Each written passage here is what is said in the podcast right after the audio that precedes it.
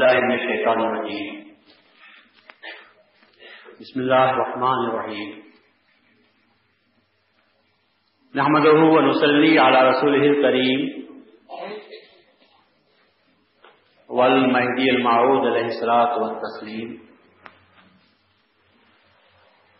أما بعد، فقد قال الله تبارك وتعالى في كلامه القديم والفرقان العظيم أعوذ بالله من الشيطان الرجيم. بسم الله الرحمن الرحيم. الف لام میم ذلك الكتاب لا ريب فيه. هدى للمتقين. ارشاد خداوندی ہے. الف لام میم اس کے تعلق سے تنظوری باتوں کو اس کے پہلے کے تقریروں میں آپ کے سامنے واضح کر چکا ہوں۔ ذالکل کتاب ریب فی جس کتاب مقدس کے بارے میں اللہ تبارک و تعالیٰ اس بات کا یقین کے ساتھ اعلان کر رہا ہے کہ اس میں غور کرنے والوں کے لیے شک اور شبہ کی کوئی گنجائش نہیں ہے۔ کتاب مقدس مراد قرآن شریف ہے،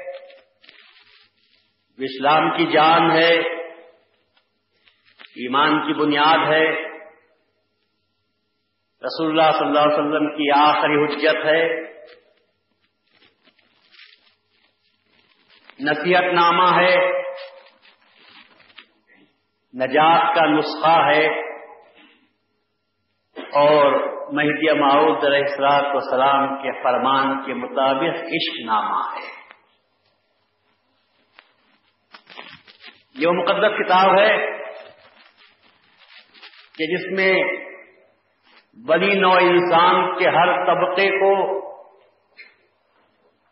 زندگی کے ہر شعبے کے تعلق سے واضح ہدایات کھلتی اور ملتی نظر آتی ہے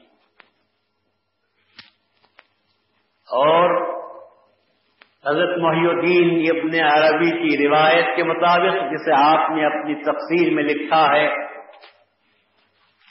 اس کتاب سے مراد مہدی معود علیہ السلاط سلام ہیں کہ جن کے آنے کے بارے میں بھی کسی قسم کا شک و شبہ نہیں کیا جا سکتا۔ کیونکہ آپ کے آنے کا وعدہ اللہ تعالیٰ نے قرآن شریف میں بھی فرمایا ہے اور قرآن سے پہلے کی کتابوں میں جو پیغمبروں پر نازل ہوئی کیا گیا ہے۔ کل کی تقریر میں خصوصیت کے ساتھ اس بات کو واضح کرنے کی کوشش کی تھی کہ وہ لوگ جو اعتراض کرتے ہیں کہ قرآن شریف کے مہدی معود علیہ السلام السلام کا سراہتن نام کیوں نہیں ہے، تو اس کے جواب میں کہا تھا کہ اللہ تبارک و تعالیٰ اپنی فطرت اور اپنی عادت کو نہیں بدلتا۔ اللہ نے اپنے کتابوں میں بعد میں آنے والے پیغمبر کے تعلق سے کبھی سراہد کے ساتھ، نام اور پتے کے ساتھ جب ذکر نہیں کیا، تو مہدی معود علیہ السلام السلام کے تعلق سے بھی اللہ تعالیٰ نے وہی رویہ اختیار کیا ہے۔ یہ اعتراض اس وقت معتبر ہوتا، اگر اللہ اپنی کتابوں میں بعد میں آنے والے کسی پیغمبر کا سراہد کے ساتھ اور نام کے ساتھ ذکر کرتا۔ اور مہدی معود علیہ السلاط السلام کے تعلق سے قرآن شریف میں ذکر نہ آیا ہوتا، تو پھر وہ اعتراض وقی ہوتا، وہ اعتراض وزنی ہوتا اور شاید ہم کو جواب دینا بھاری پڑ جاتا۔ لیکن جب اللہ نے اپنے مقدس پیغمبروں کے تعلق سے جس رویے کو اختیار کیا ہے اور پچھلی کتابوں میں کبھی کسی آنے والے پیغمبر کا سراہد کے ساتھ ذکر نہیں کیا۔ تو حضرت مہدی معود علیہ السلاط السلام کے تعلق سے یہ کہنا کہ قرآن شریف جیسی مقدس کتاب میں جبکہ ہر چھوٹی بڑی چیز کا ذکر کیا گیا ہے، تو ایک ایسی مقدس ہستی کے بارے میں کہ جس کا آنا ضروری ہے اور جس پر ایمان لانا ضروری ہے کیوں ذکر نہیں کیا گیا۔ اس کا جواب دے سکتے ہیں کہ مہدی معود علیہ السلاط السلام کا مقام تو کہیں پیغمبروں سے بڑا تو نہیں ہے۔ پھر اللہ تعالیٰ نے اپنے مقدس پیغمبروں کے تعلق سے، محبوب برگزیدہ بندوں کے تعلق سے، کہ جن پر ایمان لانا اس وقت کے لوگوں کے لیے ضروری تھا۔ جب اللہ نے ان کا ذکر نام کے ساتھ سراہد کے ساتھ نہیں کیا تو پھر یہ ایک مطالبہ کرنا اللہ تبارک و تعالیٰ سے کہ مہدی معاؤد علیہ السلاط السلام کے تعلق سے تو نے قرآن شریف میں کیوں اس کا ذکر نہیں کیا؟ ایک بیجا سی بات ہو جاتی ہے۔ اور پھر کے ساتھ میں یہ بھی کہا کہ اللہ تعالیٰ نے کبھی یہ ناانصافی نہیں کی کہ قرآن شریف میں مہدی معاؤد علیہ السلاط السلام کے تعلق سے ذکر مطلق نہیں کیا، ایسا تو نہیں کیا۔ سراحت کے ساتھ نام نشان و فتح کے ساتھ اللہ نے ذکر نہیں کیا اور اپنے عادت کے مطابق نہیں کیا۔ لیکن جس طرح پہلے کی کتابوں میں آنے والے پیغمبر کے تعلق سے پیشین گوئی کی تھی، تو اللہ تعالیٰ نے قرآن شریف میں بھی اسی انداز میں تو میں نہیں کہہ سکتا، بلکہ اس سے واضح انداز میں حضرت مہدی ماؤد علیہ السلام کے تعلق سے بیان فرمایا۔ تو رات میں انجیل میں آپ اٹھا کر دیکھیں گے تو اتنا پتا چلے گا کہ اللہ تعالیٰ یہ فرماتا ہے کہ گدھے چرانے والا ہوگا، اونٹ چرانے والا ہوگا۔ اور جب علماء اسلام تسلیم کرتے ہیں کہ گدھے گدھے گدھے پر بیٹھنے والے سے مراد عیسیٰ علیہ السلام ہیں اور اونٹ پر بیٹھنے والے سے مراد رسول اللہ صلی اللہ علیہ وسلم ہیں۔ لیکن کیا پوچھتا ہوں کیا گدھے پر بیٹھنے والے ایک ہی ہستی ہو سکتی ہے یا کئی ہستیاں ہو سکتی ہیں؟ اونٹ پر کیا فقط رسول اللہ صلی اللہ علیہ وسلم بیٹھتے تھے یا عرب کے پورے لوگ بیٹھا کرتے تھے؟ لیکن اشارہ اتنا دینا تھا کہ وہ ملک کہ جہاں پر گدھے کی سواری عام ہوتی ہے، وہاں عیسا پیدا ہوں گے اور وہ ملک جہاں اونٹ کی سواری زیادہ ہوتی ہے رسول اللہ صلی اللہ علیہ وسلم پیدا ہوں گے۔ بس اتنا اشارہ کرنا چاہتے تھا۔ اور جب اس مقام پر پیدا ہوئے اور نبوت کا دعویٰ کیا تو وہ پیشن گوئی لوگوں کو یاد آئی کہ اونٹ پر بیٹھنے والے سے مراد مکے میں، ملک عرب کے مکے میں جو ہستی پیدا ہوئی ہے، یہ اونٹ چرا، یہ اونٹ پر بیٹھنے والے ہی ملک کی ہستی ہے۔ لہذا وہ جو پیشن گوئی کی گئی تھی، اس سے مراد رسول اللہ صلی اللہ علیہ وسلم ہے اب یہ پوچھتے ہیں کہ جب اتنی دور کی کوڑی لایا لائی جا سکتی ہے اور اس اسپیشین گوئی کا انتباہ رسول اللہ صلی اللہ علیہ وسلم پر کیا جاتا ہے اور یقیناً وہ جو بات کہی گئی تھی تو اپنی جگہ پر صحیح تھی، اس لیے کہ ایمان ایمان کا پتا، ایمان کا امتحان ہوتا ہے پیغمبروں پر۔ اللہ اپنے خلیفوں پر ایمان لانے کو امتحان کی کسوٹی کے طور پر دیکھتا ہے کہ یوں نہیں کہ سب کے سامنے بیان کر دیا جائے اور سب کے سامنے اگر پتا بیان کر دیا جاتا تو پھر رسول اللہ صلی اللہ علیہ وسلم کا انکار کرنے والے کون ہوتے؟ پھر اللہ کس سے خطاب کرتا؟ یا ایوہل کافرون، کس سے خطاب کرتا؟ اگر پتا بتا دیتا، کھلم کھلا اس کے بعد انکار کر دیتے تو کیا ہوتا ہوں آپ کو؟ انکار کرنے کی صورت میں عذاب نازل ہو جاتا۔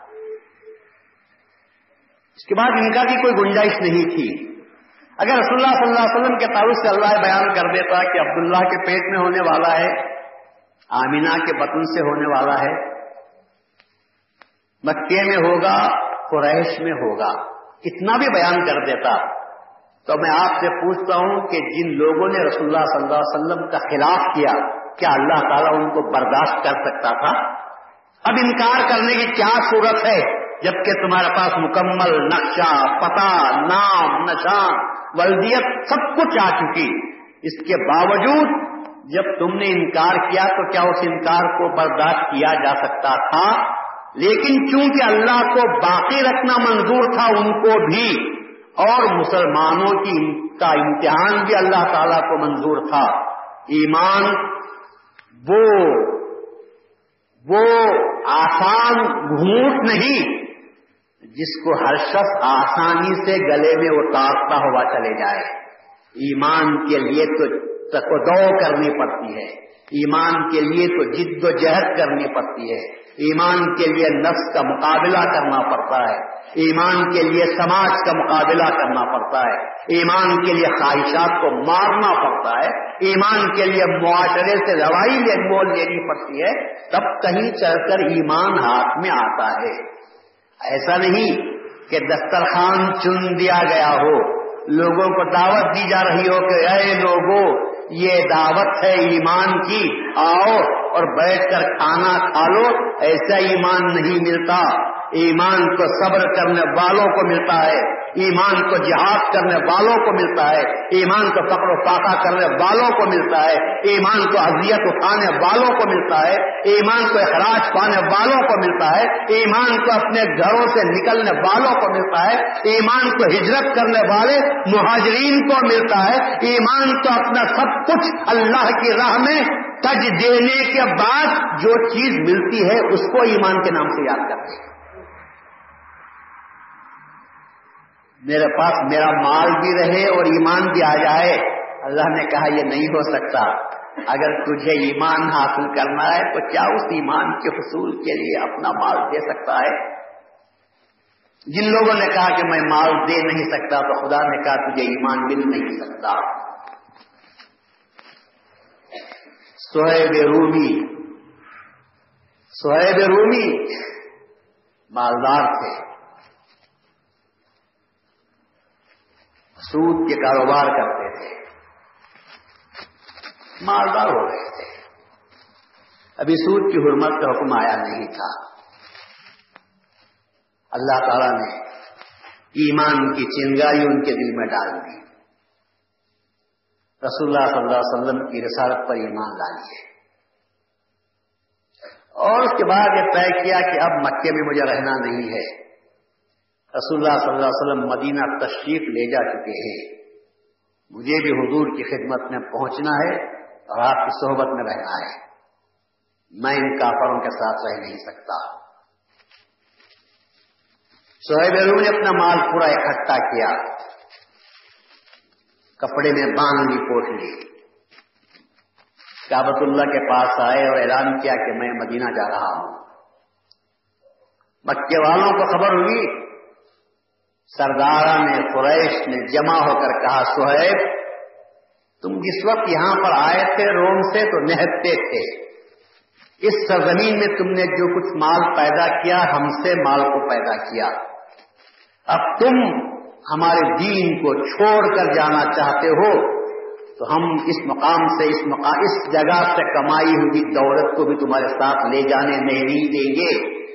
اگر تم ایمان کو لے کر جانا چاہتے ہو، تو اس پوٹلی کو رکھ دو، تو تم کو جانے دیں گے۔ ورنہ یہ نہیں ہو سکتا کہ ایمان بھی لے کے جاؤ اور مال بھی لے کر جاؤ۔ سہیب نے پوچھا اچھا اگر یہ مال میں تمہارے حوالے کر دوں تو کیا مجھے رسول اللہ کے پاس جانے دیں گے؟ تو کہا، خوشی کے ساتھ جانے دیں گے۔ انہوں نے کہا سہیب نے فرمایا، تمہارا مال تم کو مبارک، میرا ایمان مجھے مبارک۔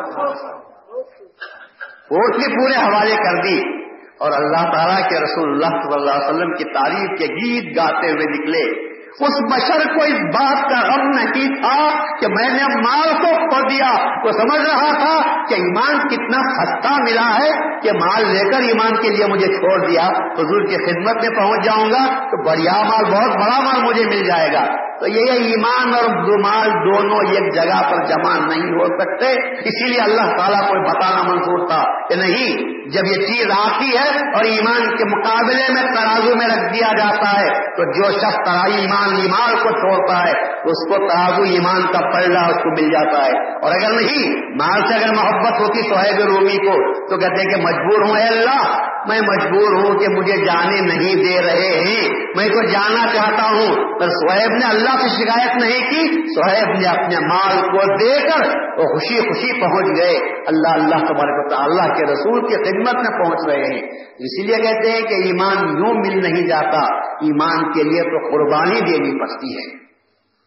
بزرگوں نے ہمارے صحابہ کرام کی جو تعریف کی جاتی ہے کہ اللہ تعالیٰ ان سے راضی ہو چکا ہے، تو کیوں اللہ تعالیٰ ان سے راضی ہو چکا تھا؟ ہماری طرح دائرے کی زندگی میں اطمینان کی سانس لیتے ہوئے، کھاتے پیتے ہوئے انہوں نے ایمان کو رکھا نہیں تھا۔ ان کے پاس جو ایمان تھا، وہ آگ کے الاؤ میں سے ایمان کے موتی کو انہوں نے اٹھایا۔ ہاتھ ڈال کر اٹھایا تھا۔ کتنے تو جھلس کے رہ گئے۔ کتنے تو جھلس کے رہ گئے۔ کتنوں کے تو ہاتھ جل گئے۔ مگر کبھی انہوں نے خدا سے بھی شکایت نہیں کی کہ ہم تیری راہ میں ایمان کو پانے کے لیے جا رہے ہیں اور ہمارے ساتھ ہی یہ یہ برتاؤ تیرا ہو رہا ہے۔ اللہ کہتا ہے کہ میں اپنوں کو آزماتا ہوں، دوسروں کو چھوڑ دیتا ہوں۔ میری آزمائش اپنوں کے ساتھ ہوتی ہے۔ کیوں تم نے کہا کہ ہم تجھے چاہتے ہیں؟ جب تم نے یہ دعویٰ کیا کہ ہم تجھے چاہتے ہیں، تو اللہ نے کہا جب دعویٰ ہوتا ہے تو میں ثبوت مانگتا ہوں، دلیل مانگتا ہوں۔ کیا ثبوت ہے تمہارے پاس کہ تم مجھے چاہتے ہو؟ اور جب اللہ تعالیٰ ثبوت مانگتا ہے، اس وقت بندے کو امتحان کے دار پر کھڑے کرتے ہوئے سوچتا ہے، سولی پر لٹکایا جا رہا ہے۔ حضرت حباب ابن عرب رضی اللہ تعالیٰ کو سولی پہ لٹکایا گیا ہے۔ نیزے مارے جا رہے ہیں۔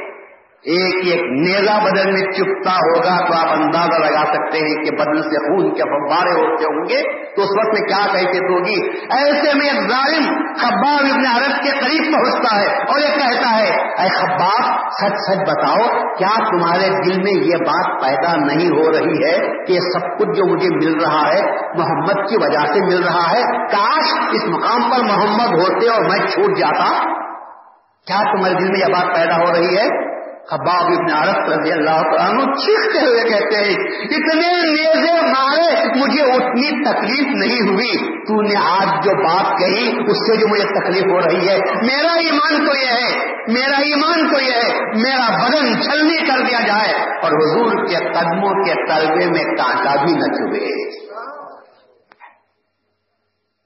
یہ اس کو ایمان کہتے ایمان قربانی چاہتا ہے ایمان ایسار چاہتا ہے؟ ایمان ہر چیز کو اللہ تعالیٰ کے اللہ کے رسول کے راہ میں تج دینے کا نام ہے۔ تب کہیں جب ایمان آتا ہے تو ایمان اتنا مضبوط ہوتا ہے۔ جیسے کہ ابھی حباب نرت نے کہا کہ حضور کے قدموں میں کانٹا بھی نہ چبے اور میرا بدن چھلنی ہو جائے۔ تو اس کو ایمان کے نام سے یاد کرتے ہیں۔ اور وہی ایمان تھا صحابہ کا جبھی تو اللہ تعالیٰ کہتا ہے کہ رضی اللہ عنہم، اللہ ان سے راضی ہو چکا ہے۔ ایمان ہم بھی لائے ہوئے ہیں۔ ایمان صحابہ بھی رسول اللہ پر ایمان لائے ہوئے تھے۔ مگر اتنا اتنا فرق ضرور ہے کہ وہ صحابہ رسول اللہ صلی اللہ علیہ وسلم کو دیکھ کر ایمان لائے تھے۔ اور ہم رسول اللہ صلی اللہ علیہ وسلم کے تعلق سے سن کر ایمان لا رہے ہیں حضرت بندگیاں رضی اللہ عنہ سے صحابہ نے کہا، ان کے صحابہ نے، آپ بڑے خوش قسمت ہیں۔ آپ بڑے خوش قسمت ہیں کہ اپنی آنکھوں سے آپ نے مہدی کو دیکھا۔ اور ہم بد قسمت ہیں کہ ہم نے مہدی کو نہیں دیکھا۔ ایمان کو لائے تھے۔ ہم نے مہدی کو نہیں دیکھا۔ آپ خوش قسمت ہیں کہ آپ کی آنکھوں سے آپ نے مہدی کو دیکھا۔ تو وہ سمجھ رہے تھے کہ آپ جو مہدی پر ایمان لائے ہیں، وہ آسان ہے۔ مہدی موت کو دیکھ رہے تھے۔ دیکھ کر ایمان لائے ہیں آپ۔ اور ہم بغیر دیکھے ایمان لائے ہیں۔ تو ذہن میں یہ بات آتی ہے کہ ہمارا ایمان کبھی ہے کہ بغیر دیکھے بھی ہم ایمان لائے۔ بندگی رضی اللہ عنہ نے جواب دیا، فرمایا، خدا کا شکر کرو کہ تم اس زمانے میں نہیں تھے۔ خدا کا شکر ادا کرو کہ تم اس زمانے میں مہدی معاؤد کے زمانے میں نہیں تھے۔ اگر تم اس زمانے میں ہوتے، تم ان کو دیوانہ کہتے اور وہ تم کو کافر کہتے۔ تم ان کو دیوانوں کے نام سے یاد کرتے کہ کیا دیوانہ ہے۔ کیا رسول اللہ صلی اللہ علیہ وسلم کو لوگوں نے مجنون کے نام سے یاد نہیں کیا؟ کیا کافروں نے رسول اللہ کو کہا مار حاضر مجنون، اس مجنون دیوانے کو کیا ہو گیا ہے کہ یہ اللہ ہے، کہتا ہے؟ کیا لوگوں نے رسول اللہ صلی اللہ علیہ وسلم کو ناموں سے نہیں پکارا؟ بندگی میاں نے فرمایا، خدا کا شکر ادا کرو کہ تم اس زمانے میں نہیں تھے۔ اگر اس زمانے میں ہوتے تو تم ان کو دیوانہ کہتے۔ اور وہ تم کو پلٹ کر کافر کہتے اب اتنا تو ہو رہا ہے کہ تم ہماری صحبت میں رہنے کی وجہ سے مہدی ماؤ کو قبول کرتے ہو، نہ تم ان کو دیوانہ کہتے ہو اور وہ نہ تم کو کافر کے نام سے یاد کر رہے ہیں۔ خدا کا شکر ادا کرو۔ وہ کیوں ایسا کہتے ہیں؟ اس لیے کہ جب رسول اللہ صلی اللہ علیہ وسلم کے صحابہ کی رسول اللہ مہدی ماؤد علیہ السلام اس نے بڑی تعریف فرمائی ہے۔ بات میں بات کھل رہی ہے۔ میرے ایک بہت ہی کام کی بات آپ کے سامنے آ رہی ہے۔ مہدی ماؤد علیہ السلام نے ایک مرتبہ کہا کہ رسول اللہ صلی اللہ علیہ وسلم کے صحابہ کی جتنی تعریف کی جائے کم ہے۔ صحابہ رسول کی جتنی تعریف کی جائے کم ہے۔ تو آپ کے صحابہ نے پوچھا، کیوں؟ ایسا کیوں فرما رہے ہیں آپ؟ مہدی محدود علیہ السلام السلام نے فرمایا کہ رسول اللہ صلی اللہ علیہ وسلم نے بہت سی نئی باتوں کو پیش کیا۔ بہت سی نئی باتوں کو پیش کیا۔ ساری دنیا بیت المقدس کو قبلہ سمجھ رہی تھی۔ پیغمبروں کا قبلہ بیت المقدس۔ ساری دنیا، حتیٰ کہ رسول اللہ صلی اللہ علیہ وسلم بھی سترہ مہینے مدینہ جانے کے بعد سترہ مہینے نماز پڑھی تو بیت المقدس کی طرف منہ کر کے نماز پڑھی۔ حضور کی تمنا تھی کہ قبلہ بدل دیا جائے۔ قد نرا تقلب وجہ کا فسما اللہ کہتا ہے کہ ہاں ہم دیکھ رہے ہیں کہ تو بار بار اپنے چہرے کو آسمان کی طرف اٹھا رہا ہے۔ اس امید میں کہ شاید وہی آ جائے اور قبلہ بدل دیا جائے تو بار بار تو چہرہ اٹھا رہا ہے۔ ہم دیکھ رہے ہیں کہ تو اپنے چہرے کو آسمان کی طرف اٹھا رہا ہے۔ فلن کا قبل ہاں ہاں ہم انقریب اس قبلے کی طرف تجھے پھیر دیں گے۔ جس کو تو پسند کرتا ہے۔ تسلی دیتی اللہ نے پڑھے اور حضور کے حضور کے دل کی جو چاہت تھی، جو دل کا ارمان تھا، اللہ تعالیٰ اس کو دیکھ رہا ہے۔ اب اس کے بعد اللہ کہتا ہے پولی وجہ کا شطر مسجد الحرام۔ اب اپنے چہرے کو مسجد حرام کی طرف پھیر دے، اب قبلہ بدل دیا جاتا ہے۔ رسول اللہ علیہ وسلم نے کہا، بھائی، لوگوں شاید زور کی نماز پڑھی جا رہی تھی، دو رکعت پورے ہو چکے ہیں۔ اچانک نماز کی حالت میں وہی آتی ہے۔ فولی وجہ کا شطر مسجد الحرام۔ اب آپ چہرے کو بیت المقدس سے پھیر دے اور کابت اللہ کی طرف منہ اپنا کر لے۔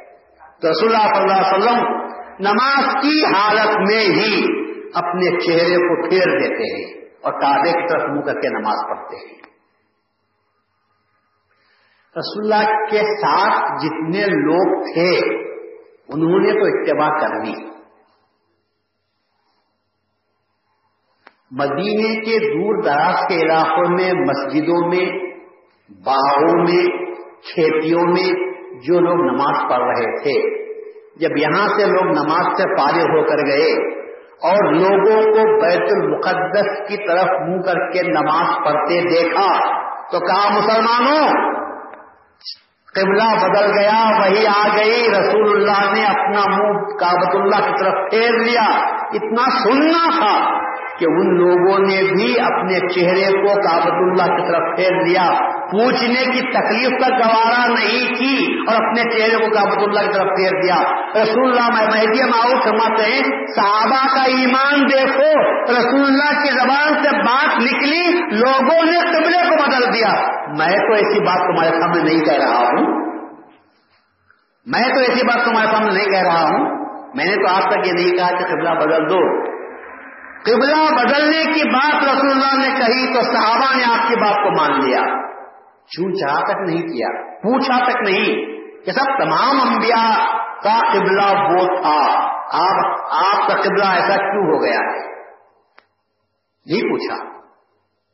پوچھنے کے لیے گنجائش تھی کہ جب اللہ نے آپ کو حکم دیا ہے، تمام پیغمبروں کی اقتدا کرو اور تمام پیغمبر بیت المقدس کی طرف منہ کر کے نماز پڑھتے ہیں۔ تو یہ اقتدا کیسی ہو رہی ہے کہ منہ کو ہی بڑھتا جا رہا ہے، قبلے کو ہی بدلا جا رہا ہے۔ لیکن صحابہ نے رسول اللہ صلی اللہ علیہ وسلم سے نہیں پوچھا۔ یہی بات کہتا ہوں، ایمان کی سب سے پہلی نشانی یہی ہے کہ جب حکم دیا جائے، قسم خدا کی اعتراض مت کرو، حکم کی اتباع کرتے ہوئے چلے جاؤ۔ جہاں بہن میں کیڑا اعتراض کا کل بلایا ذہن کے بعد ذہن میں اعتراض اٹھا کہ یہ کیسے ہو سکتا ہے، تو سمجھو کہ وہ ایمان کی کمزوری کی بات ہے۔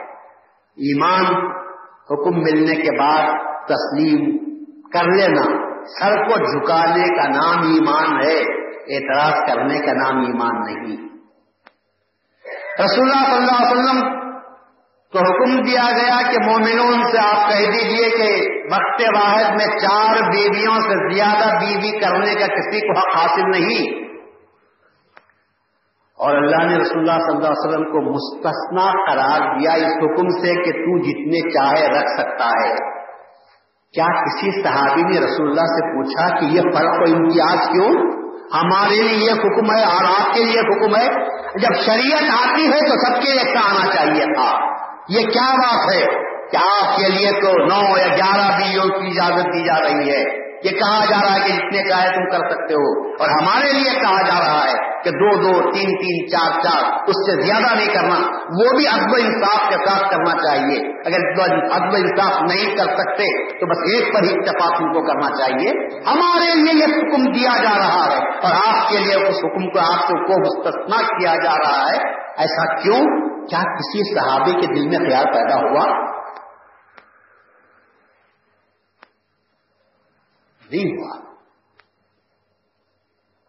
مہدی ماؤد پرسام فرماتے ہیں، بندے نے تو اپنے لیے اس حکم سے آپ کو مستثنا قرار نہیں کیا بندہ بھی شریعت محمدی کے تحت، ایک عام امتی کی طرح، فقط چار بیویاں وقت واحد میں کرنے کو جائز سمجھتا ہے۔ اس سے زیادہ مجھے حق نہیں۔ حالانکہ میں خلیفت اللہ ہوں۔ حالانکہ میں یقو اصری ولا یختی کا مالک ہوں۔ تو مجھے بھی رسول اللہ صلی اللہ علیہ وسلم کے نقش قدم پر چلنے کی اجازت ہے، لیکن میں شریعت کے حکم کی پابندی کرتے ہوئے صرف چار پر اتفاق کر سکتا ہوں، پانچویں کرنا میرے لیے جائز نہیں ہے۔ پھر بھی تم میری بات کا انکار کرتے ہو؟ مہدی ماؤد علیہ السلام کے پوچھنے کا انداز آپ دیکھیے۔ واضح کرتے ہوئے جا رہے ہیں صحابہ کے سامنے کہ رسول اللہ صلی اللہ علیہ وسلم کا کیا مقام تھا۔ اور رسول اللہ صلی اللہ علیہ وسلم کے رسول اللہ صلی اللہ علیہ وسلم کے بعد مہدی ماؤد السلام آتے ہیں تو آپ نے کس طرح اپنے آپ کو شرح کی پابندی اپنے پر لازم کر لی تھی؟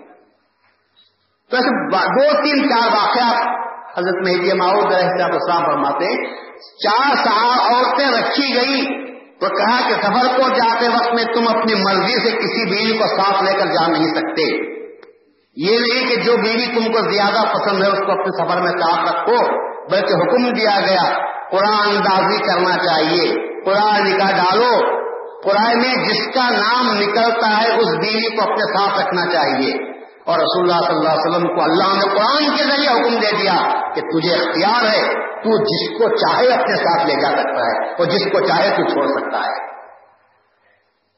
شریعت کا حکم عام لوگوں کے لیے الگ دیا۔ اللہ تعالیٰ نے رسول اللہ صلی اللہ علیہ وسلم کے لیے الگ قانون بنا دیا کہ نہیں رسول کے مرتبے کو تم سمجھ نہیں سکتے۔ اور لوگوں کے لیے کہا گیا کہ تم بات کر سکتے ہو، سرگوشی مگر یاد رکھو، رسول اللہ کی خدمت میں جب تم جاؤ، رسول اللہ کی خدمت میں جاؤ، تو رسول اللہ صلی اللہ علیہ وسلم سے سرگوشی کرنا ہے، تو پہلے سفا دے جا کرو، اس کے بعد حضور کی خدمت میں جاؤ۔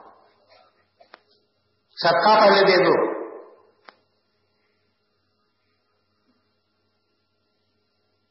کیوں؟ اس کی وجہ یہ بتائی گئی کہ رسول اللہ صلی اللہ علیہ وسلم بڑے پاک، نظیف، بڑے طاہر رہتے ہیں۔ رسول اللہ صلی اللہ علیہ وسلم کے پاس فرشتے آتے ہیں، جبرائیل آتے ہیں۔ رسول اللہ علیہ وسلم اپنے آپ کو بڑے پاکیزہ تر رکھتے ہیں۔ اور پتہ نہیں تمہارے منہ کی بدبو کی کیا کیفیت رہتی ہے جب تم رسول کی خدمت میں جاتے ہو؟ رسول اللہ صلی اللہ علیہ وسلم کے کام کے قریب منہ لے جا کر بات کرتے ہو تو شاید رسول اللہ کو کہیں تکلیف نہ پہنچ جائے۔ تو اس تکلیف کے اضالے کے لیے صدقہ دے دیا کرو تو جو اذیت پہنچے گی اس کا کفارہ ہو جائے گا۔ پہلے کفارہ دے دو، پھر اس کے بعد رسول کی خدمت میں جاؤ۔ یہ مقام کہ جہاں اللہ کا مقدس فرشتہ جبرائیل آ کر بات کرتا ہے تم اس مقام پر جا کر بات کرتے ہو، تمہیں اتنی اہلیت تمہیں نہیں ہے کہ تم رسول اللہ کی قربت اختیار کرو۔ حقیقت تو یہی ہے، حقیقت تو یہی ہے کہ رسول اللہ صلی اللہ علیہ وسلم ایک حالت میں نہیں رہتے، ایک حالت میں نہیں رہتے، کبھی کبھی تو محمد الرسول اللہ کی حیثیت سے رہتے ہیں اور کبھی جب فنائیت کے مقام پر جاتے ہیں تو آپ کسی دوسرے مقام پر عروج کر جاتے ہیں۔ تو اس مقام کے نزدیک ہونا تمہارے لیے جائز نہیں۔ کہیں ایسا نہ ہو کہ تم جل جائیں، کہیں ایسا نہ ہو کہ ایسی گستاخی سرزد ہو جائے۔ تمہارے پورے اعمال ہمیشہ ہو کر رہ جائیں گے۔ اسی لیے پہلے کپارا دے دیا کرو، پھر اس کے بعد جاؤ۔ نتیجہ یہ ہوگا جو صدقہ دے سکتے ہیں، وہی جائیں گے۔ حرکت و ناقت جانے کے قابل بھی نہیں رہے گا۔ یہ روک دیا گیا۔ اللہ نے رکاوٹ پیدا کر دی ہم آپ کے لیے حکم دیا گیا کہ تم بات کر سکتے ہو۔ رسول اللہ صلی اللہ علیہ وسلم کے اللہ نے کہا کہ نہیں، یہ بات نہیں ہو سکتی۔ تو بہت سی باتوں میں اللہ تعالیٰ نے رسول اللہ صلی اللہ علیہ وسلم کو ممتاز قرار دے دیا تھا۔ خود رسول اللہ فرماتے ہیں کہ مجھے دیگر پیغمبروں پر کئی باتوں میں مجھے فضیلت دی گئی ہے۔ کئی باتوں میں مجھ پر فضیلت دی گئی ہے۔ عام لوگوں پر نہیں، بلکہ پیغمبروں پر بھی فضیلت دی گئی ہے۔ پہلے تو یہ ہوتا تھا کہ نماز ادا ادا ہوتی تھی تو عبادت خانوں میں نماز ہوتی تھی۔ عبادت خانے کے سوا کسی اور جگہ میں عبادت نہیں ہوتی تھی۔ آج آپ بھی دیکھتے عیسائی اپنی جو بھی عبادت کرتے ہوں گے تو کہاں کرتے ہیں؟ صرف چرچ میں کر سکتے ہیں، چرچ کے باہر نہیں کر سکتے۔ یہودی عبادت کریں گے تو اپنے اس معبد میں عبادت خانے میں کریں گے جہاں وہ کرتے رہتے ہیں۔ دوسرے ہندو لیکن مسلمانوں کے رسول اللہ صلی اللہ علیہ وسلم کے لیے اللہ تعالیٰ نے اجازت دے دی، جو مسجد کہ پوری زمین کو تمہارے لیے سجدہ گاہ بنا دیا گیا ہے۔ کھیت میں ہو تو نماز پڑھو مارکیٹ میں ہو تو نماز پڑھو، گھر میں ہو تو نماز پڑھو، سڑک پر ہو تو نماز پڑھو ہونا ضروری ہے، تمہاری ملکیت ہونا ضروری ہے۔ اگر عام جگہ ہے اور وہ کسی کے بری اعتراض نہیں ہے، تو تم ہر مقام پر، ہر جنگل میں تم نماز پڑھ سکتے ہو۔ تو پوری کی پوری زمین میرے لیے مسجد بنا دی گئی ہے۔ یہ حکم دے دیا اللہ تعالیٰ نے امت مسلمان رسول اللہ صلی اللہ علیہ وسلم کی وجہ سے ہم کو شرف نصیب ہوا ہے۔ تو حضرت مہدی ماؤد علیہ السلام فرماتے ہیں اگر تم لوگ میرا انکار کرتے ہو، اے عالموں تم میرا انکار کرتے ہو، تو بتاؤ میں نئی بات کیا پیش کر رہا ہوں۔ میرا مذہب تو آپ جانتے ہیں، مذہب ماں کتاب اللہ و اتباع محمد رسول اللہ۔ یہ دیکھو کہ میں رسول اللہ صلی اللہ علیہ وسلم کی اتباع کرتا ہوں یا نہیں؟ کتاب اللہ کے اوپر احکام پر عمل کرتا ہوں یا نہیں؟ اگر وہاں خرا غلطی کرتا ہوں تو پھر تم کو پوچھنے کا حق حاصل ہے، اور اگر نہیں تو پھر تمہارے لیے جو کسوٹی رکھ دی گئی ہے۔ تمہارے پاس تو معیار ہے۔ اگر میں سونا ہوں تو کسوٹی تمہارے پاس ہے، کتاب و سنت کی۔ اس کو لے کر گھستے ہوئے چلے جاؤ۔ اگر پکا ہو نکلے خراب ثابت ہو تو مجھے مانو، اور کھوٹا ثابت ہو تو پھر مجھے قتل کرنا چاہیے۔ رسول اللہ صلی اللہ علیہ وسلم کو پرکھنا اتنا آسان نہیں تھا۔ جب میں جو بات بول رہا ہوں، بہت غور سے سنو۔ رسول اللہ صلی اللہ علیہ وسلم کو پرکھنا آسان نہیں تھا، اس لیے کہ اس وقت شریعت نازل ہو رہی تھی۔ رسول اللہ یہ کہتے تھے کہ ابھی قرآن کا حکم مجھے آیا ہے، وہی کے ذریعے اللہ نے کہا ہے۔ اس لیے میں یہ کام کر رہا ہوں۔ کیا مہدی ماؤد یہ کہہ سکتے تھے کہ مجھ پر وہی کے ذریعے ابھی یہ حکم آیا ہے؟ نہیں کہہ سکتے تھے۔ مسجد میں نماز پڑھنے کا حکم سب کو دیا گیا ہے۔ مسجد کو آباد کرنے کا حکم سب کو دیا گیا ہے۔ اور اللہ کہتا ہے کہ جو لوگ جن لوگوں کے دل میں خرابی ہے، وہ مسجدوں کو خراب کرتے ہیں۔ وہ مسجدوں کو برباد کرتے ہیں۔ لیکن کیا یہ مسجد کے تعلق سے جب عبداللہ ابن ابئی نے جب مدینے کے قریب، مسجد قبا کے قریب ایک مسجد بنا ڈالی، اور لوگوں سے مشورہ کیا کہ بھائی سردی میں، جاڑے میں، بوڑھوں کا، کمزوروں کا، ضعیفوں کا، بچوں کا، مسجد نبوی کو جانا ذرا اگھرا پڑتا ہے، دشواری ہوتی ہے۔ بارش کے موسم ہو جائے تو تکلیف ہوتی ہے۔ تپتی ہوئی دھوپ میں زہر کی نماز کے لیے جانا بڑا جان لیوا ثابت ہوتا ہے۔ مگر نماز کو جماعت کے ساتھ پڑھنی چاہیے۔ جب ایسا کریں گے۔ کہ ہمارے محلے میں ایک مسجد بنا ڈالیں گے۔ بات کتنی اچھی ہے۔ بات کتنی اچھی ہے۔ دین کو فروغ دینے کی بات ہے۔ جماعت قائم کرنے کی بات ہے۔ لوگوں نے کہا، بڑی اچھی بات ہے۔ سب لوگوں نے کوشش کر ڈالی۔ مسجد بنا ڈالی۔ اب اب مسجد کو بنا ڈالی۔ اب مسجد کی مسجدیت مسجد میں نماز جائز ہونا لوگوں کو اس میں ترغیب دینا کہ تم اس میں نماز پڑھو۔ تو مہر لگانے کے لیے منافقوں کے سردار نے یہ تجویز سوچی کہ ہم اگر مسجد بنا دیں گے تو لوگ نہیں مانیں گے۔ یہ کہیں گے کہ نہیں، ہم تو وہیں جا کر نماز پڑھیں گے، حضور کے پیچھے ہی مسجد میں نماز پڑھیں گے۔ تو ایسا کام کرنا چاہیے کہ ان کے دل میں مسجد کی محبت بھی بیٹھ جائے۔ تو تجویز یہ سوچی کہ رسول اللہ کی خدمت میں جا کر عرض کریں گے کہ مسجد کا افتتاح آپ فرما دیجیے مسجد کا اناگریشن آپ کر دیجیے تو جب رسول آ کر نماز پڑھا دیں گے تو بات صاف ہو جائے گی۔ اگر کوئی کہے گا تو ہم کہیں گے، اگر رسول اللہ جی نے خود افتتاح نماز پڑھائی ہے، مسجد کا افتتاح اپنے ذات، اپنے اگست ادب سے فرمائی ہے۔ پھر آپ کو کیا اعتراض پیدا ہو سکتا ہے؟ نتیجہ یہ ہوگا کہ جو جماعت رسول اللہ کے پاس جا کر معلومات حاصل کر رہی ہے، وہ جماعت کو رسول اللہ سے دور کر دیں گے۔ پھوٹ پیدا کر دیں گے۔ الگ جماعت بنائیں گے۔ پھر ہم اس مسجد کے ذریعے سے اپنے اپنے خیالات کو پیش کرتے ہوئے چلے جائیں گے، ایسے خطبے دیں گے کہ ان کے ایمان کا خراب ہو جائے، ایمان متزلزل ہو جائے۔ رسول اللہ صلی اللہ علیہ وسلم بھولے بھالے بھی تھے۔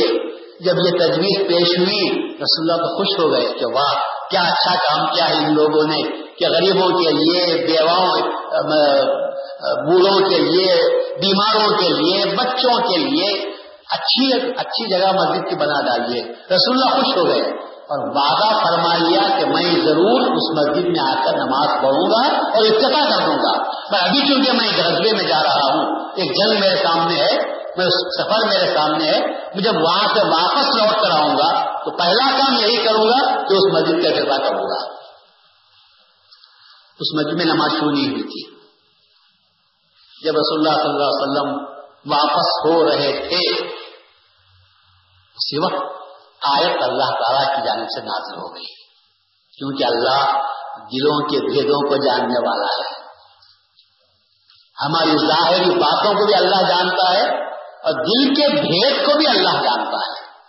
اللہ تعالیٰ نے کہا، خبردار، وہ جو مسجد بنی ہے، وہ مسجد گرار ہے۔ وہ جو مسجد بنی ہے تمہاری مسجد کو نقصان دینے کے ارادے سے بنائی گئی ہے۔ وہ جو مسجد بنی ہے تفریقم بین المسلمین، مسلمانوں کے درمیان تفریحہ ڈالنے کے لیے بنائی گئی ہے۔ وہ جو مسجد بنائی گئی ہے، تمہاری طاقت قوت کو توڑنے کے لیے بنائی گئی ہے۔ پی ہی آبادا خبردار، اس مسجد میں کبھی نماز نہ پڑھنا۔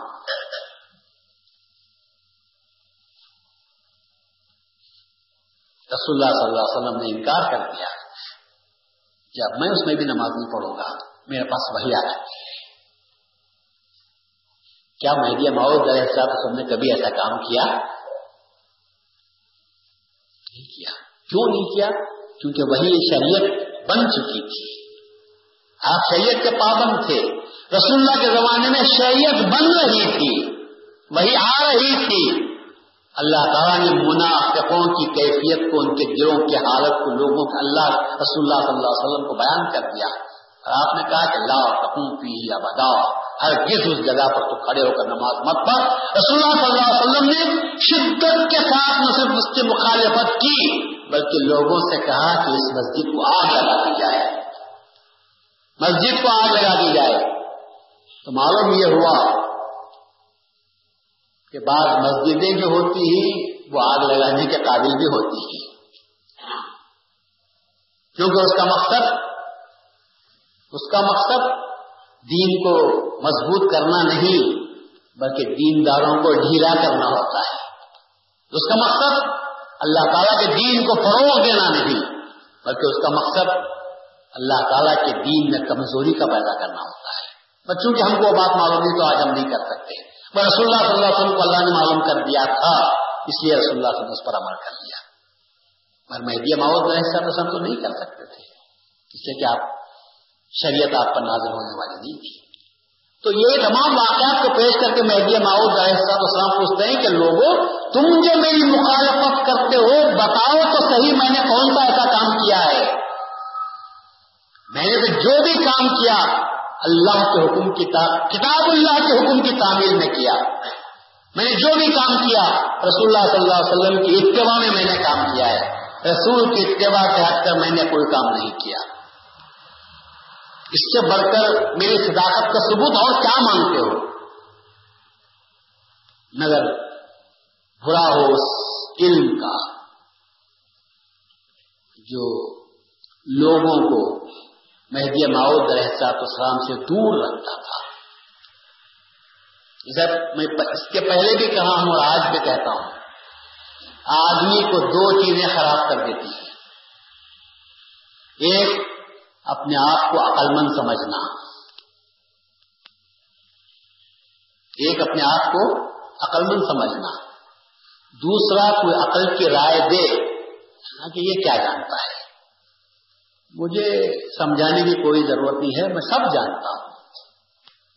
اگر کسی سے تم یہ جملہ سنو کہ مجھے، میں سب جانتا ہوں، فوراً فیصلہ سنا دینا کہ یہ کچھ بھی نہیں جانتا۔ کیونکہ اللہ کہتا ہے، وما ہوتی تم من العلم اللہ کلیلہ تم کو جو علم دیا گیا ہے، تھوڑا سا علم دیا گیا ہے۔ تھوڑا سا علم دیا گیا ہے۔ پوری دنیا کا علم اگر کسی کو مل جائے، تب بھی حضرت علی فرماتے ہیں کہ سمندر کے سامنے کھڑے ہو کر اگر کوئی اپنی چھوٹی انگلی کو اس میں ڈبوئے اور انگلی باہر نکالے، تو بتاؤ اس سمندر میں سے کتنا پانی کم ہوا؟ ایک قطرہ۔ اور تم وہی انگلی کو کتنا پانی لگا؟ تھوڑا سا۔ تو علی فرماتے ہیں کہ اللہ تعالیٰ کے پوری دنیا کی جو معلومات ہیں، اس کے مقابلے میں ساری کائنات کا علم رکھنے والا بھی اپنے آپ کو سمجھنا چاہیے کہ چھوٹی انگلی ڈبو کر واپس دے رہا ہے، اس میں سے نہ کمی ہو رہی ہے، نہ اسے کچھ اضافہ ہو رہا ہے۔ اتنا پانی مل رہا ہے۔ ایسے میں اگر کوئی کہتا ہے کہ میں جانتا ہوں، مجھے سب معلوم ہے، تو وہ اس نے اپنے علم کے دروازے بند کر لیے انسان کو ہمیشہ علم کا پیاسا بننا چاہیے۔ صحیح عالم تو وہی ہے جو اپنے آپ کو طالب علم سمجھتا ہے۔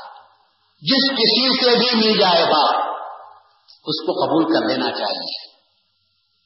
اور ہر شخص ہر شخص آج سکھانے والا ہے۔ ہر شخص سکھانے والا ہے۔ یہاں جتنے بیٹھے ہوئے لوگ ہیں، میں سمجھتا ہوں اپنے اپنے فن میں ہر ایک ماہر ہے۔ ہر شخص اپنے فن کا ماہر ہوتا ہے۔ اس کے پاس ایک ایسی چیز ہے جو دوسرے کے پاس نہیں ہوتی۔ اور میں تو سب میں جانتا ہوں، کیا جانتا ہوں؟ دروازہ ٹوٹ جائے تو بنا نہیں سکتا۔ دروازہ ٹوٹ جائے کے بنا سکتا ہوں۔ ابھی بیری ختم ہو جائے تو تمہیں درست کر سکتا ہوں۔ بیرنگ کے لیے الیکٹریشین کو بتاؤ، بلاؤ۔ دروازہ ٹوٹ گیا ہے بڑائی کو بلا لو۔ دیوار گر گئی ہے، تو اس نارائنا کو بلا لو کام خود کے بہت کر دے گا۔ کپڑا پھٹ گیا ہے درجے کے پاس دے دو۔ جوتا پھٹا ہے، چمار کے پاس لے جاؤ۔ اسٹو پھٹ گیا ہے تو درست کرنے والے کے پاس لے کر جاؤ۔ کتنے ایسے ہمارے کام ہیں کہ ہم قدم قدم پر لوگوں کے محتاج ہیں۔ پھر بھی ہمارا یہ دعویٰ کہ میں سب جانتا ہوں، اس سے بڑا نادان اور کچھ نہیں ہو سکتا۔ ہم قدم قدم پر لوگوں کے محتاج ہیں۔ اور ہم کو کچھ بھی نہیں آتا۔ ایک آسن ہم جانتے ہوں گے، اس میں بھی ناقص۔ صحیح علم تو صرف اللہ تعالیٰ کے پاس ہے۔ یا اللہ نے جن کو معلوم کروایا ہے، ان کے پاس صحیح علم ہو سکتا ہے۔ اور وہ بھی تجربے کی بنیاد پر۔ مرنے کے حد تک کہیں مل جائے تو مل جائے، ورنہ ایمان یاد رکھو، مل نہیں سکتا۔ امام حسن بصری رحمت اللہ علیہ نے رابعہ بصری کے پاس پیغام بھیجا اپنے نکاح کا۔ دونوں اپنے زمانے کے ایک ولی تھے بڑی ولیہ تھی۔ حسن بصری نے پیغام بھیجا رابعہ بصری کے پاس کہ میں اگر آپ کی اجازت ہو، آپ قبول کرتے ہیں، تو میں نکاح کا پیغام دیتا ہوں، میں آپ سے نکاح کر لوں گا۔ رابعہ بصری نے کہہ بھیجا، شریعت میں مرد کا نکاح عورت سے ہوتا ہے۔ میں عورت ہوں پر کیا تم مرد ہو؟ میں تو عورت ہوں۔ مگر تم کیا مرد ہو؟ یہ راس کی باتیں ہیں۔ جسمانی اعتبار سے مرد کی باتیں نہیں ہو رہی تھی، روحانی اعتبار سے مرد کی باتیں ہو رہی تھی۔ میں جس فن میں تم مجھے عورت سمجھ رہے ہو، جس فن میں تم مجھے عورت سمجھ کر پیغام دے رہے ہو، اس میدان کے کیا تم مرد ہو؟ رسول اللہ نے فرمایا جو دنیا کا طالب ہے وہ ہجڑا ہے، جو آخرت کا طالب ہے وہ عورت ہے، جو اللہ کا طالب ہے وہ مرد ہے۔ تو جب تم نے مجھے عورت سمجھا، کیا تم اللہ کے طالب ہو؟ طالب مولا ہو تو مرد ہو، میرے پاس پیغام دے سکتے ہو۔ اور جب تم طالب مولا نہیں، بلکہ طالب اخبا ہو، تو تم بھی عورت، میں بھی عورت۔ ایک عورت کی شادی ایک عورت سے نہیں ہو سکتی۔ طالب اخبا مون نسوں تم بھی مون ہو، میں بھی مون ہوں۔ تم بھی عورت ہو، میں بھی عورت ہوں۔ ایک عورت کی شادی ایک عورت سے نہیں ہو سکتی۔ ہاں مرد کی ہو سکتی ہے۔ کیا آپ طالب مولا ہیں؟ اگر آپ کے پاس جنت کی خواہش ہے تو آپ طالب غبا ہوئے۔ اگر آپ کے پاس دو سے بچنے کا مادہ پیدا ہوا تو آپ طالب غبا ہوئے۔ طالب مولا کسے کہتے ہیں؟ طالب مولا تو وہ ہوتا ہے کہ دو جس سے ڈرتی ہے۔ طالب مولا تو وہ ہوتا ہے، جنت جس کی آرزو کرتی ہے، مگر وہ جنت کو بھی ہٹا دیتا ہے۔ اور کہتا ہے کہ، اے دنیا، تو بازو ہو جا۔ اور اے احبا تو کنارہ کشی کر لے۔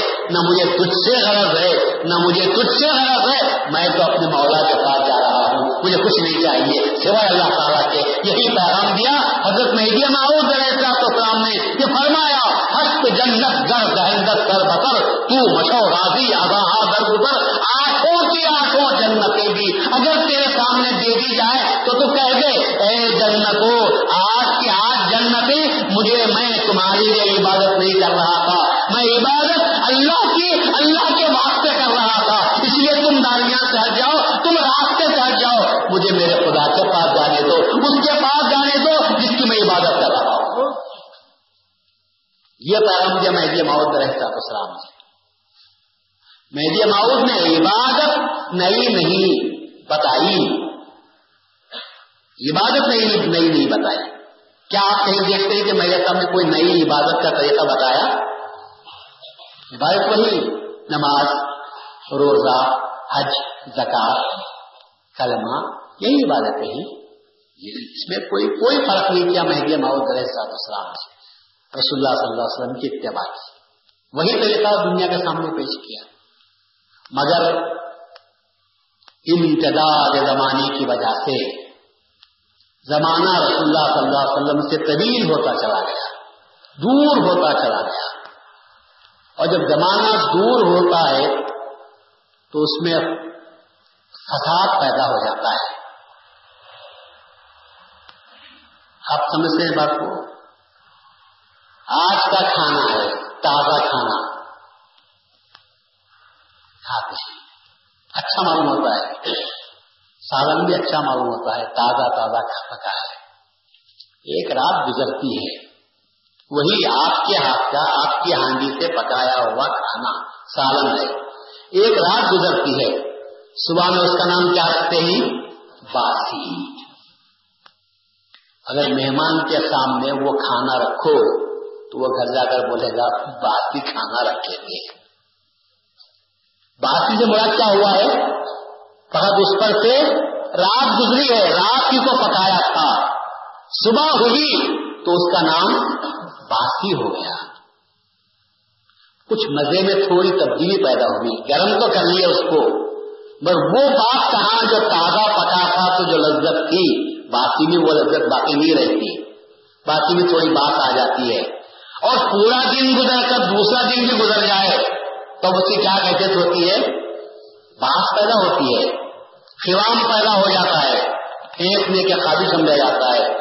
ہمارے ہاتھ کا اچھے سے اچھے دیے ہوئے مسالے کے کھانے میں جب وقت گزرتا ہے تو اس میں بات پیدا ہوتی ہے، اس کے مزے میں فرق پیدا ہوتا ہوگا۔ رسول اللہ نے جو دین چھوڑا تھا، جب آٹھ سو، نو سو سال کا زمانہ اس پر سے گزر گیا ہوگا دین کی کیا حالت ہو گئی ہوگی؟ دین کی حالت کیا ہوگی ہوگی؟ کئی دن اور رات اس پر سے گزرتے گئے۔ ماحول بدلا، گرمی آئی، سردی آئی۔ لوگوں نے اس میں کئی چیزوں کو ملانا شروع کر دیا۔ تازہ کرنے کے لیے۔ نتیجہ یہ ہوا کہ وہ اصلی رنگ میں باقی نہ رہا۔ اب جو نو سو سال کے بعد آیا، اس میں عادتیں پڑ گئی بدتیں آ گئی خوراکات آ گئی۔ بہت سی باتیں پیدا ہو گئی تھی اب وہ اسلام کا نقشہ وہ نہیں تھا جو پہلے تھا۔ اسلام کی وہ لذت باقی نہیں رہی تھی جو پہلے تھی۔ اسی لیے اللہ اکبر کو تعالیٰ نے مہدی ماؤد علیہ اسلام کو بھیجا۔ کہ وہ اسلام جو رسول اللہ کے زمانے میں تھا، اس اسلام کو دنیا کے سامنے پیش کرو۔ مگر وہ نسخہ کسے معلوم تھا۔ رسول اللہ صلی اللہ علیہ وسلم نے جو نسخہ تیار کیا تھا، وہ نسخہ کسے معلوم تھا؟ رسول اللہ سے پوچھنا پڑتا تھا، کس میں اتنی ہمت کہ رسول اللہ صلی اللہ علیہ وسلم سے پوچھے کہ آپ نے جو تیار کیا تھا مال مسالہ، وہ کیا لگایا تھا؟ وہ کس کو وہ معلوم نہیں تھا، تو اللہ نے کہا، میں مہدی کو اس لیے بھیج رہا ہوں کہ وہ کیا کرے گا؟ کہا، لوگوں کی کتابوں کو دیکھ کر کام نہیں کرے گا، نسخہ تیار کرے گا، تو روح رسول سے پوچھ کر نسخہ تیار کرے گا۔ یقو اصری ولا یقی ارے ایسا خطا کہاں سے ہو سکتی ہے؟ رسول اللہ سے پوچھا، کیا کیا تھا؟ رسول اللہ نے کہا، یہ یہ مہدی ماؤد نے اس کو تیار کر دیا۔ دوسروں نے تیار کیا تو بات مارنے لگی۔ مہدی ماؤد نے تیار کیا تو کوئی بات نہیں۔ جس نے دیکھا تو کہا، یہ وہی چیز ہے جسے رسول اللہ نے پیش کیا تھا۔ خطا ہونے کا امکان اس لیے نہیں تھا کہ مہدی ماؤد نے اپنی طرف سے کچھ نہیں پیش کیا۔ مہدی ماؤد نے وہ کچن کی جو کتابیں ہوتی ہیں، کچن کی جو کتابیں لکھی ہوئی ہیں، اس میں تیار کیا جاتا ہے۔ گاجر کا حلوہ تیار کرنا ہو تو کیا کام لانا چاہیے؟ گاجر ایک کلو لے لو، اس کو چھیل لو چھیل لیا اب پھر کتاب دیکھے اس میں شکر اتنی کھان ملاؤ، شکر ملائے۔ پھر کتاب دیکھے جب ذرا پکنے لگے، آدھا ہو، پھر اس میں یہ حلوے ڈالو، ماوا ڈالو اس کے اندر، وہ ماوا بھی ڈالا۔ اب کتاب دیکھ رہے ہیں، حلوہ تیار ہو رہا ہے۔ اب اس کے بعد جب حلوہ تیار ہوا، اس کے بعد جب ہنڈی ٹھنڈی ہو کر باہر نکالے، تو وہ حلوے کی بجائے ہٹ ہو گیا۔ حلوہ کو نہیں رہا، ہٹ ہو گیا۔ تو کیا ہوا؟ بولے، وہ کتاب میں جو ہے ویسے بتایا تھا۔ بھائی، کتاب میں جو ہے، وہ پکانے لگے تو پھر سارے باورچی بھوکے مر جائیں گے۔ باورچی کبھی کتاب نہیں دیکھتا۔ بس پکاتا ایسا ہے کہ لوگ میاں چاٹ لیتے ہیں۔ اور ہم کتاب دیکھ کر پکاتے ہیں، تب بھی وہ بات نہیں ہوتی۔ تو یہ بات ہوتی ہے کہ حدیثوں کو دیکھ کر جو کتابوں میں آئی تھی، اس کو دیکھ کر حلوہ بنایا جا رہا تھا۔ تو حلوہ بنتا نہیں تھا۔ اللہ تعالیٰ نے کہا کہ کتابوں کو دیکھ کر نہیں، میں ماؤد نے فرمایا، روح رسول سے پوچھتا ہوں ارد محمد پر جاتا ہوں، روح رسول سے پوچھتا ہوں، جو چیز بنتی ہے، کیسے بنائی؟ جو آپ نے فرمایا، میں ویسا بنایا ہوں۔ تو کوئی فرق پیدا نہیں ہوتا۔ اس لیے لا یقتی یہاں کوئی خطا ہونے کی نہیں ہے۔ وہی دین ہے جو رسول اللہ صلی اللہ علیہ وسلم کے زمانے میں تھا۔ یقوم دین کما اقم وہ دین کو اسی طرح قائم کرے گا جیسا کہ میں نے قائم کیا ہے، کہ الفاظ دیکھنے کے قابل کے جیسا میں نے قائم کیا، رسول اللہ نے جیسا قائم کیا، اس کو کیسے قائم، دوسرا کوئی قائم کر سکتا ہوگا؟ کہاں سے کر سکتا ہوگا؟ وہ پلیٹ فارم ہی نصیب نہیں ہوا۔ وہ پلیٹ فارم نصیب نہیں۔ وہ اخلاص، قلب کی وہ کیفیت۔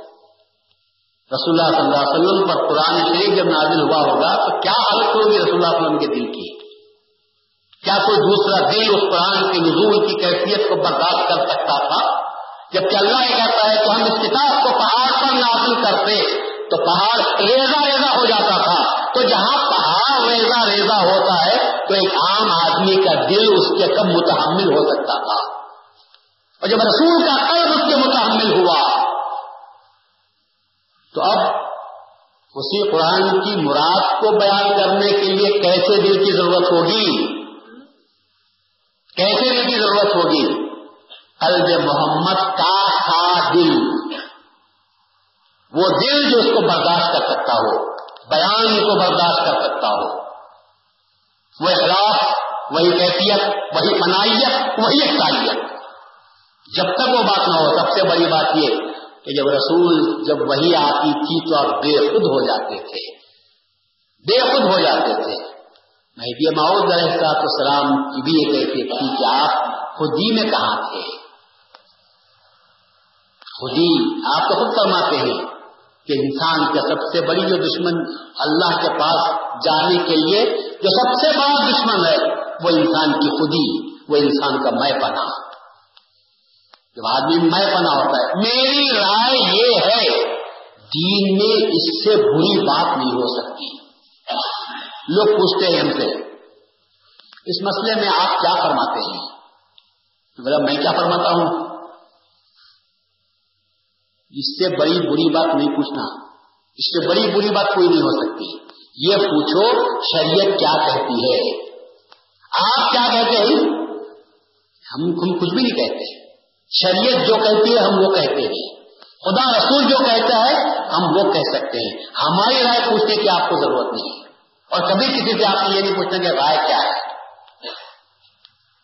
دین میں جب رائے دخل دینے لگی تو دین تباہ و برباد ہو گیا۔ جب دین رائے سے بڑا وہی کے کاغذ تھا تو دین اپنے آپ کی حالت پر باقی تھا۔ اور جب رائے داخل ہونے لگی تو دین بکھرنے لگا۔ دین بکھرنے لگا۔ سمجھ میں آپ کی بات نہیں آ رہی ہے۔ یہ جو چار پیدا ہوئے۔ امام ابو حنیفہ کی رائے۔ امام شافعی کی رائے۔ امام مالک کی رائے۔ امام احمد ابن حنبل کی رائے۔ جب رائے آنے لگے تو مذہب بدلنے لگا، چار باتیں ہونے لگی۔ مذہب آیا تھا ایک، وہی آئی تھی ایک، قرآن آیا تھا ایک۔ جب ایک میں چار کیسے ہوئے، معلوم یہ ہوا کہ ہر ایک نے اپنے رائے کو بھی دخل دیا تو چار مذہب ہونے لگے۔ میں ماؤس کو اللہ نے بھیجا، میری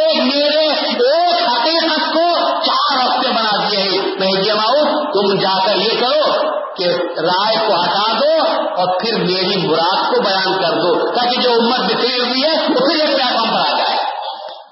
اس لیے آپ نے کہا، مذہب ماں، کتاب اللہ۔ میں جو اپنے مذہب کی بنیاد رکھ رہا ہوں، رائے پر نہیں قیاس پر نہیں، عقل پر نہیں، اشتہار پر نہیں، میں جو مذہب کی مذہب کی بنیاد رکھ رہا ہوں، اللہ کی کتاب پر، اور علم تو من اللہ بلا جدید اللہ کی جانب سے روزانہ مجھے نئی تعلیم جو ملتی ہے، اس تعلیم کی بنیاد پر میں اپنے مذہب، اس کی بنیاد پر مذہب کو رکھ رہا ہوں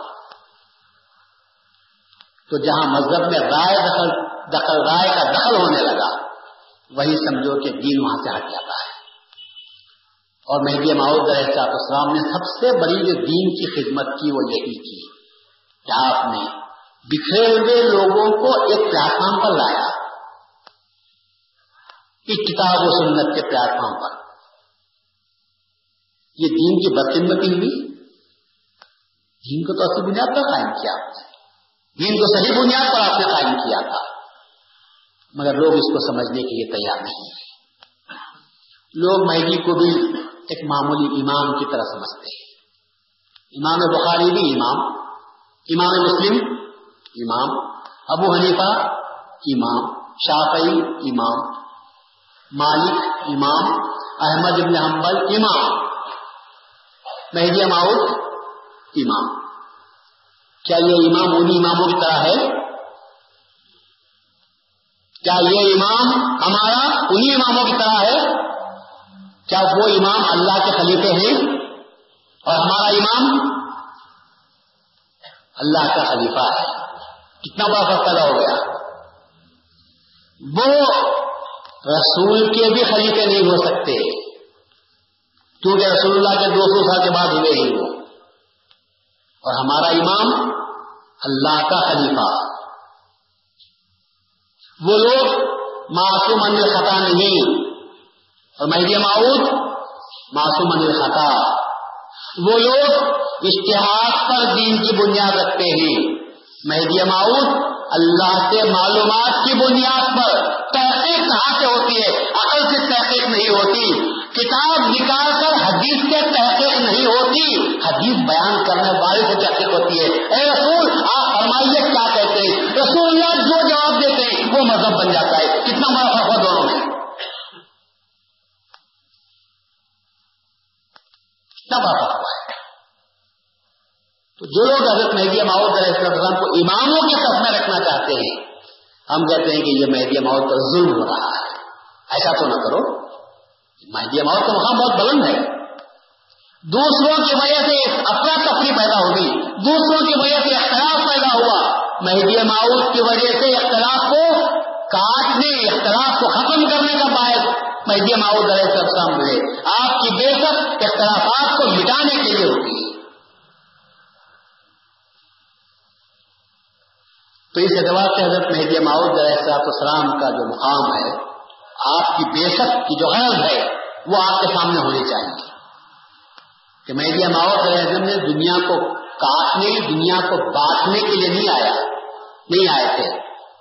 بلکہ حضرت مہدی ماؤد علیہ السلام دنیا میں جو اختلافات تھے، ان کو ختم کرتے ہوئے ایک پلیٹ فارم پر لانے کی آئے تھے اسی مقام پر ختم کرتا ہوں اور انشاءاللہ آئندہ کل پھر اسی موضوع پر کہ اسلام میں کتنے تفرقے ہوئے، کن کن کی طرف سے ہوئے، اور حضرت مہدی ماؤد علیہ اسلام نے ان تفرقے میں ایک ایک ثانیت اور ایک کام پر لانے کی کس طرح کوشش فرمائی، اپنے طرف سے نہیں، بلکہ اللہ تعالیٰ کے حکم سے، قرآن کے سلسلے میں، احادیث کے سلسلے میں تفاصیر کے سلسلے میں، تصوف کے سلسلے میں، کلام کے سلسلے میں۔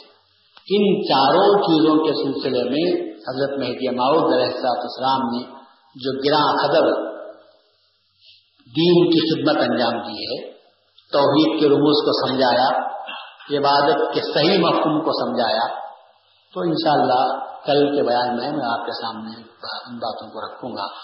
واخر دعوانا الحمد لله رب العالمين ربنا تقبل منا انك انت السميع العليم